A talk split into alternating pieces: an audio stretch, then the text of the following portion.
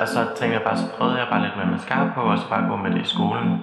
Du lytter til podcastserien Historier fra samme side. Men det var bare anderledes for mig. Jeg ville hellere være sammen med drengene. Dette er en podcast produceret af levende menneskerettigheder. Jamen altså, er du også til piger, eller hvordan?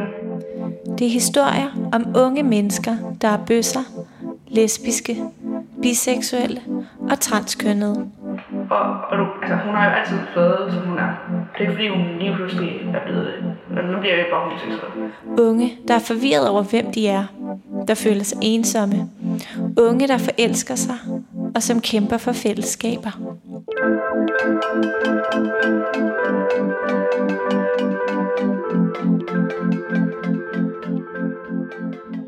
Jeg sprang ud for hele verden, før jeg sprang ud for min far.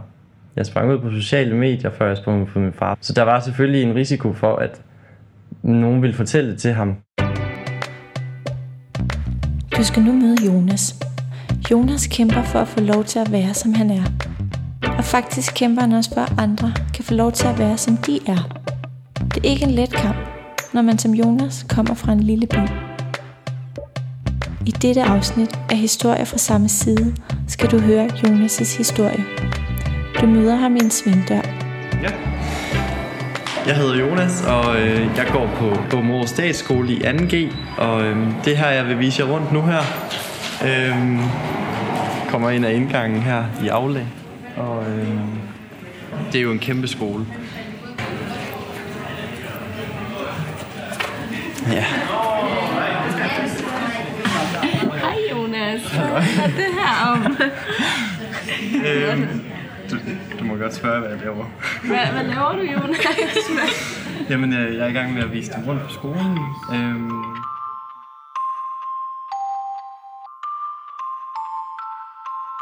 Jeg boede i en lille by, der hedder Havsted. Ligger ved siden af en lille by, der hedder Ravsted. Meget langt ude, og øhm, der er ikke særlig mange mennesker, så der er ikke øh, den største diversitet og mangfoldighed. Det vil sige, når folk de møder en, der er lidt anderledes, så lægger de lidt mere mærke til det. Man har bare kunne mærke, at det har fyldt lidt ekstra. Altså, at øh, de har ikke rigtig været bekendt med det begreb. Altså, hvad betyder det at være homoseksuel? Men, og det har man jo heller ikke selv, fordi man ikke vidste, hvad det var, og andre ikke vidste, hvad det var. Når man aldrig så det selv, så måtte man øh, søge på Google. Det er også bare rigtig usikkert, hvad man får at vide der. Altså, du får nok at vide, at der er nogen, der er blevet smidt ud af deres hjem og så videre. Nogle ting, som man ikke nødvendigvis gider at koble sammen med det, som altså er en negativ kontekst. Og det tror man selvfølgelig på, når man er 12-13 år gammel, og man øh, skal begynde at danne sin egen identitet, og man ikke gider at skille sig ud. Altså, så tror man jo på det, som man finder ud af selv. Man tør jo ikke gå til andre. Der er nemlig ikke andre i Havsted og Ravsted. Jeg har bare sidenhen fundet ud af, at vi bor jo i et søde lille Danmark, hvor vi er så privilegeret, at man kan faktisk godt være sig selv rigtig mange steder.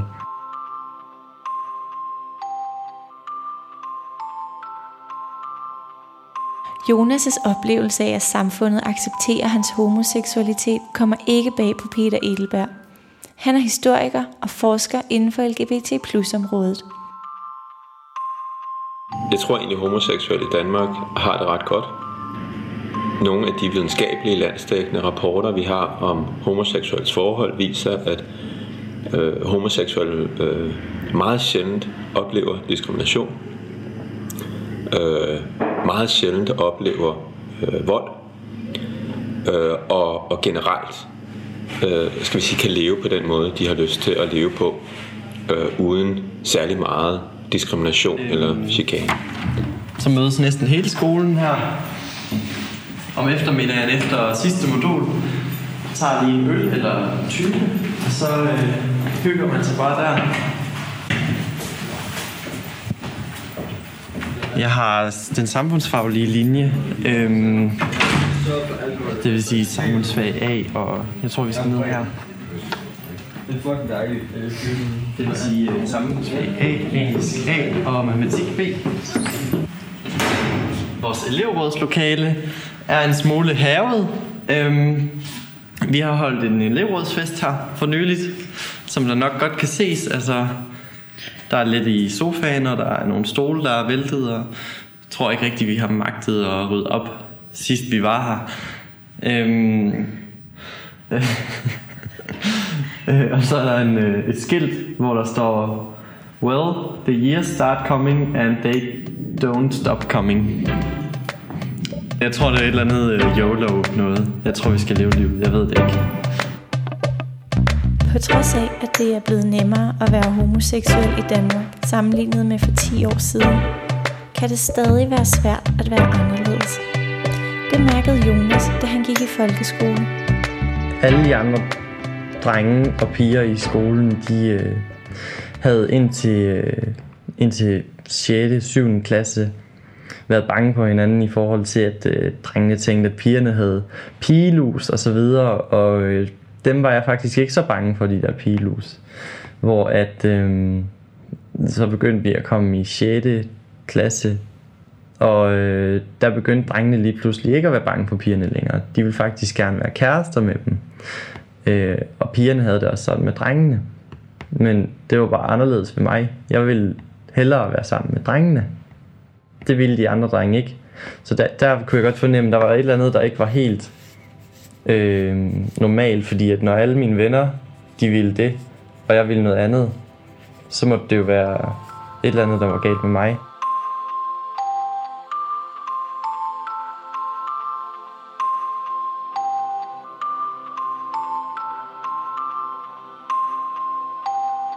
Så jeg, jeg blev bare ved med at spille med, og så lavede som om, at jeg var til piger, ligesom alle de andre drenge. Fordi hvad nu, hvis øh, nogen fandt ud af, at jeg faktisk var til drengen? Altså, hvad ville de så tænke?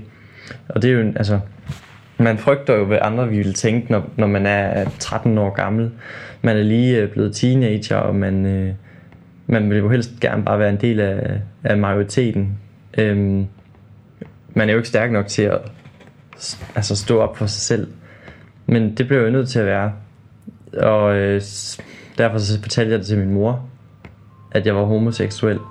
Eller troede jeg var det i hvert fald. Nogle gange kender din nærmeste dig bedre, end du selv tror. Og det opdager Jonas, da han fortæller det til sin mor. Jeg kan huske, at min mor, hun, øh, hun havde hele tiden sagt, at det var faktisk okay, at jeg legede med Barbie-dukker og så videre. Men jeg, jeg var ikke, altså jeg havde ikke før jeg sprang ud, tænkt over, at det faktisk hende, der på det tidspunkt vidste, at jeg var til drenge, eller i hvert fald havde mistanke om det, uden at jeg selv vidste, at hun vidste det. Så øh, hun har hele tiden igennem sagt, at det var okay. Bare meget indirekte.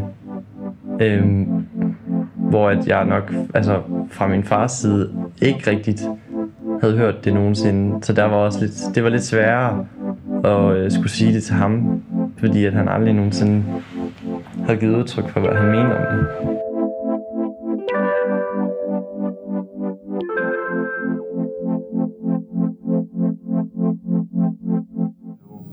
Øh, jeg er jo selv elevrådsmedlem, øhm, så jeg har også været med til at gøre det her lokale så beskidt, men jeg er også med til at tage nogle af de beslutninger omkring skolen, når det er, at vi også laver andet end at feste, øh, og vi rent faktisk har elevrådsmøder.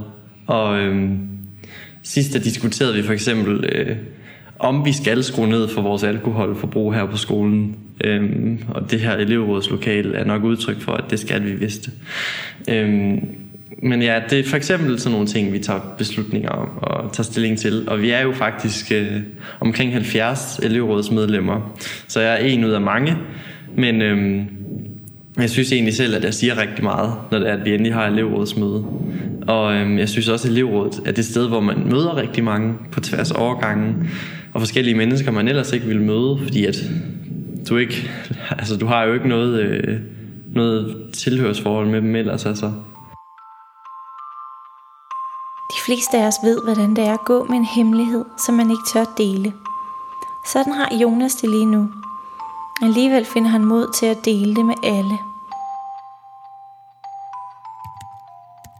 Man springer ud på Facebook ved at, øh, at lave et profilbillede af en selv, øh, hvor man så skriver øh, en lille tekst omkring, at, øh, at nu er altså, jeg er homoseksuel, og øh, så skrev jeg noget med, jeg tror nok, jeg skrev noget med Love Wins eller et eller andet. Og øh, så kom der jo bare hundredvis af likes. Det er fordi alle de ser ens profilbillede, mere end de ser en statusopdatering og så videre. Så det var derfor jeg skrev det som profilbillede. Og så kom den ud til så mange som muligt, og bum, så vidste de fleste det.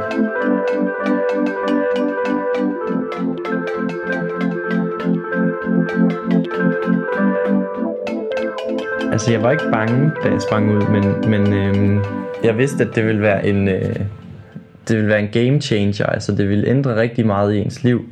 Fordi nu vil folk begynde på at se mig som meget mere end Jonas, eller meget mindre end Jonas. Altså, jeg var, jeg, nu var jeg jo homoseksuel i deres øjne. Jeg var ikke bare Jonas.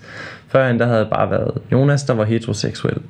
Og nu kunne jeg godt mærke, at nu var jeg den her homoseksuelle Jonas frem for.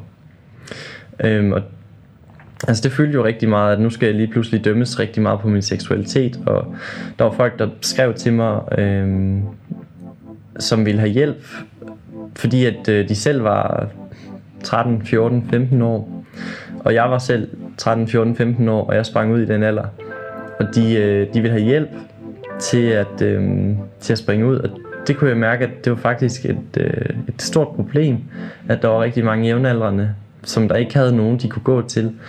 Øhm, fordi hvis jeg ikke kunne have hjulpet dem, så ville de jo stå i samme situation som mig og tænke, åh nej, verden hader mig.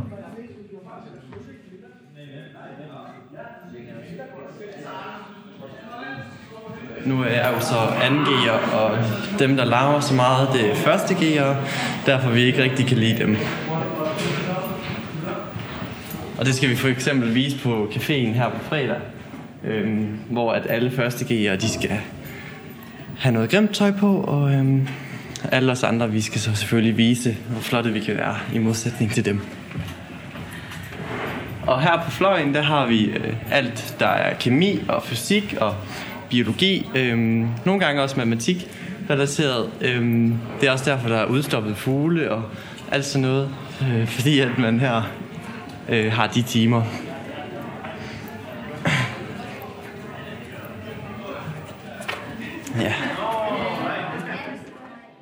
Jeg har jo været meget offentlig omkring det. Øhm, altså det har jo været sådan, at folk i hele Åben Rå Kommune og mange sønderjyske kommuner øh, kendte mig som homo Jonas. Der bliver lige pauset her, for der er noget, du skal vide om Jonas. Måske undrer du dig over, hvordan alle i Åben Rå og de omkringliggende kommuner kender Jonas. Jonas blev som 18-årig Danmarks yngste byrådsmedlem. Det du hører her er et udklip af Jonas' valgvideo, da han stillede op til Åben Rås byråd. Åben skal være en by for de mange, og ikke kun de få. Vi skal respektere og acceptere diversitet og mangfoldighed. Med opmærksomhed fra offentligheden er Jonas' homoseksualitet noget mange gerne vil blande sig i. Og så hver gang jeg kom i byen, så, så var det homo Jonas. Og når en ny en mødte mig, så skulle de lige før det første høre ad, var det egentlig rigtigt, at jeg var homoseksuel? Og så skulle jeg springe ud igen og igen og igen. Man springer hele tiden ud og siger, ja, jeg er homoseksuel. Ja, jeg er homoseksuel. Og man siger det igen og igen og igen. Man springer ud på daglig basis. Og så derefter, så skulle man til, til at forsvare det, når man var i byen. Øhm, så jo, man kunne godt øh, mærke, at, at det at være homoseksuel Jonas, det fyldte utroligt meget. Fordi at øh, det blev omdrejningspunktet for, hvem du egentlig var. Også Peter Edelberg kender til netop samme udfordring, fordi han selv er homoseksuel og udtaler sig i offentligheden omkring emnet. Men, men det er jo den der med, nogle gange som minoritet, øh, så kan man opleve det der med, at der står information på ens pande. Ikke? At hvis man er bøsse, eller man er muslim, eller man er somalisk indvandrer, eller man er transkønnet, så føler folk, at man, at man er sådan en, en informationsbyrå af, af oplysninger om hele skal vi sige, sin egen minoritet. Ikke?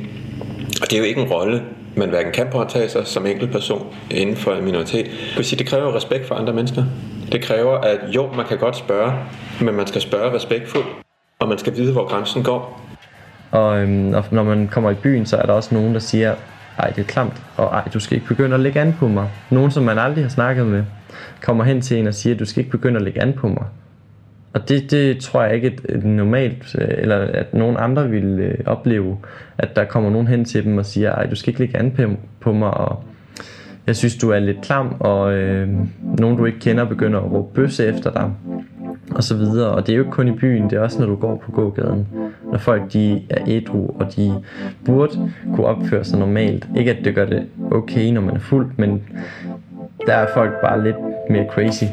Men selv på gågaden, når folk de burde opføre sig anstændigt, så råber folk jo bøsse efter en, og det synes jeg bare er grænseoverskridende.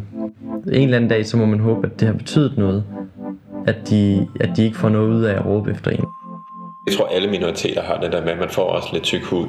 Øh, man, man ved godt, det sker, og man, er, man kan også nogle gange være hurtig til at lukke folk ned, fordi det er ikke første gang, man oplever det. Øh, men, men det er jo selvfølgelig, skal vi sige, det er svært at svare på, hvor, hvor udbredt det er, hvor stort et problem det er. Ikke? Men det er jo, skal vi sige, bare et, et generelt tema, at man skal, øh, man skal huske respekt og høflighed i samfundet øh, over for alle grupper. Minoriteten er jo virkelig en minoritet hernede i Sønderjylland. Altså når du sidder alene til en fest. Du har ikke rigtig nogen, der er ligesom dig. Det er i hvert fald meget, meget usandsynligt. Og øh, så sidder du der helt alene. Og du kan ofte sidde hen i hjørnet, og øh, så kan du se, at dine venner og veninder, de øh, kysser med hinanden, og de der ting, som man laver som teenager. Og det er jo også ting, man gerne vil når man er homoseksuel. Men det er bare ting, man ikke nødvendigvis kan, fordi at der ikke er andre, som der er unge homoseksuelle. Og hvis der endelig var nogen til den her fest, som der var unge homoseksuelle, så skulle de jo også kunne lide dig, og du skal også kunne lide dem. Så ser du bare, at øh, dine chancer de falder. Og det synes jeg, det er rigtig hårdt. Det er noget af det hårdeste ved at være minoriteten. Hårdere end folk, som der råber bøsse efter en og så videre. Fordi altså, det går over. Men det går ikke over, at man føler sig ensom. Det, det, det er noget, man mærker hele tiden.